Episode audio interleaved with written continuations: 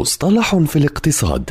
في كل حلقة يطرح المدون وصانع المحتوى الاقتصادي مجد النوري مصطلحا اقتصاديا محددا بلغة سهلة وبسيطة.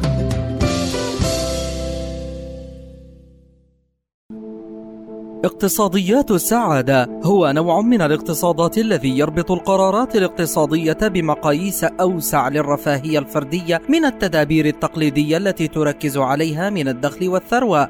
وبالتالي فإن اقتصاديات السعادة هي الدراسة الرسمية للعلاقة بين الرضا الفردي والتوظيف والثروة. وفي حين يعتمد الاقتصاد التقليدي على قياس الدخل والاستهلاك فإن اقتصاديات السعادة تستخدم الدراسات الاستقصائية والأساليب ذات الصلة لاستنباط آراء الناس للكشف المباشر عن مستوى رضاهم. ووفقا لسمات جودة الحياة المختلفة بما في ذلك الأمن الاقتصادي ووقت الفراغ ومستوى إجادة القراءة والكتابة والعلاقات وذلك لاكتشاف العوامل التي قد تزيد أو تقلل من الرفاهية وجودة الحياة.